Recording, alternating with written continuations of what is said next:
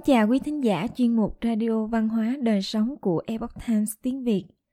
Hôm nay, chúng tôi hân hạnh gửi đến quý vị bài viết Giá trị đến từ một món quà soàn xỉn.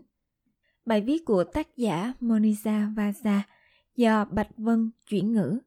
Mời quý vị cùng lắng nghe.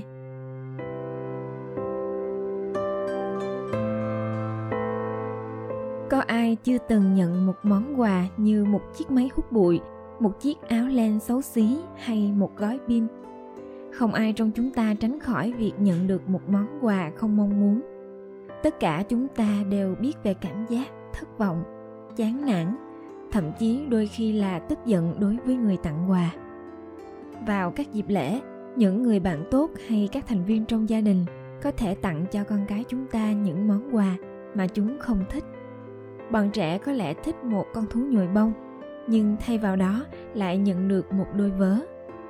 Hoặc chúng có thể đã hy vọng nhận được chiếc xe hơi điều khiển từ xa sành điệu kiểu mới nào đó, nhưng thay vào đó lại nhận được một gói bút chì. Làm thế nào để chúng ta giúp trẻ đón nhận những món quà không mong muốn với sự biết ơn thay vì nhăn mặt? Hãy là một tấm gương tốt, làm mẫu cho con bạn về cách nhận quà và những tấm thiệp với sự trân trọng. Ví dụ khi bọn trẻ mang về nhà quà tặng ngày lễ là những sản phẩm thủ công ở trường, hãy nhận xét về sự chu đáo và ý nghĩa của món quà. Bố mẹ yêu cách con nhớ đến màu sắc bố mẹ yêu thích khi con làm ra tấm thiệp này hoặc bố mẹ rất vui khi con đã dành nhiều thời gian của mình để làm ra đồ trang trí này hãy tập trung vào tình cảm hơn là bản thân món quà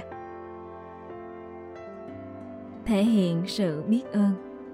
Chia sẻ sự biết ơn cho tất cả những điều nhỏ nhặt với con của bạn, cho chúng thấy bạn cảm thấy thật tuyệt vời và cảm kích thế nào khi được tắm nước nóng vào một buổi tối giá lạnh hoặc khi nhận được một cái ôm ấm áp từ người bạn thân.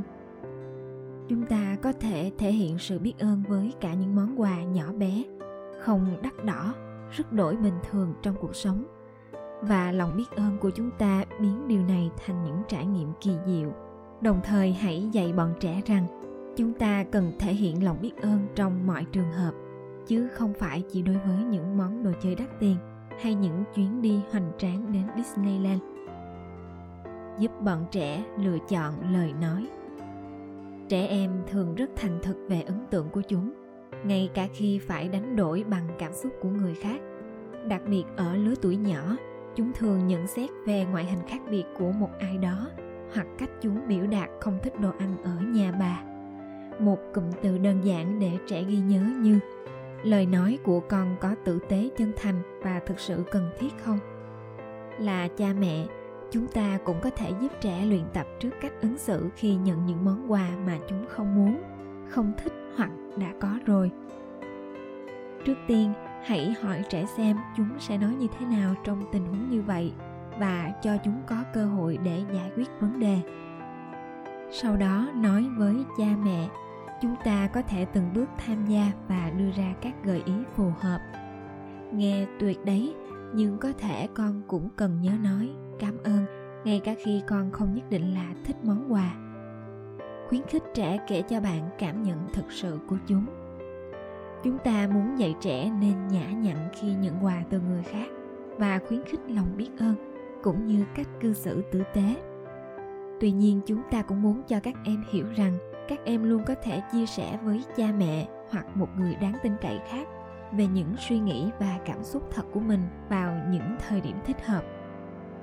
Điều này nhắc nhở trẻ rằng chúng ta luôn muốn hiểu thế giới nội tâm và những cảm nhận của chúng mà không cần trẻ phải loại ra một số điều được xem như là không được chấp nhận. Ví dụ, chúng ta có thể nói với trẻ, khi chúng ta ở nhà dì mary, chúng ta hãy nỗ lực cư xử lịch sự ngay cả khi con không đặc biệt thích những gì con có. Một khi chúng ta về nhà, bố mẹ rất muốn nghe tất cả những gì con cảm nhận về món quà của mình. Thông điệp lớn hơn ở đây là, với vai trò là cha mẹ, trẻ có thể nói với chúng ta bằng bất cứ điều gì và chúng ta sẽ luôn cố gắng hết sức để lắng nghe và hướng dẫn chúng. Khuyến khích tham gia phục vụ cộng đồng. Mặc dù tặng quà là một phần quan trọng trong các dịp lễ, nhưng nó không phải là điều quan trọng nhất. Kỳ nghỉ là để mọi người trao tặng và biết ơn những gì chúng ta được ban phước lành. Phục vụ cộng đồng cho phép chúng ta chia sẻ tinh thần quảng đại theo cách chúng ta cho là cần thiết nhất hãy cho phép con bạn tham gia vào các hoạt động phục vụ cộng đồng phù hợp với lứa tuổi trong kỳ nghỉ. Bọn trẻ có thể thích làm tình nguyện viên tại một điểm cứu trợ thực phẩm hoặc một bếp ăn, hoặc có thể thành thời gian với động vật tại một khu cứu trợ động vật địa phương. Hoạt động tình nguyện không đặt trọng tâm vào việc quà tặng và giúp trẻ em thấy rằng cảm giác cho đi thậm chí còn vui hơn là được nhận hoạt động tình nguyện cũng có thể giúp trẻ hiểu được giá trị của tất cả những gì chúng ta đang có, thay vì muốn nhiều hơn thế.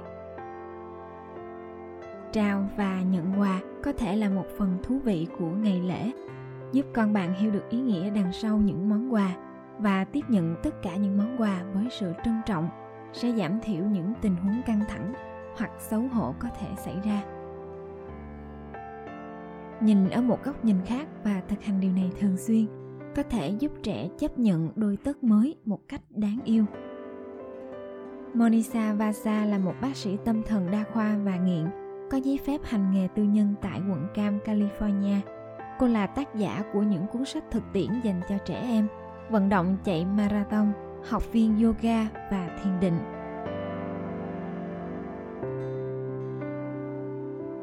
Quý thính giả thân mến, chuyên mục Radio Văn hóa Đời Sống của Epoch Times tiếng Việt đến đây là hết. Để đọc các bài viết khác của chúng tôi, quý vị có thể truy cập vào trang web e itviet.com. Cảm ơn quý vị đã lắng nghe, quan tâm và đăng ký kênh. Chào tạm biệt và hẹn gặp lại quý vị trong chương trình lần sau. Kính chúc mọi điều bình an và tốt lành đến quý vị cùng người thân.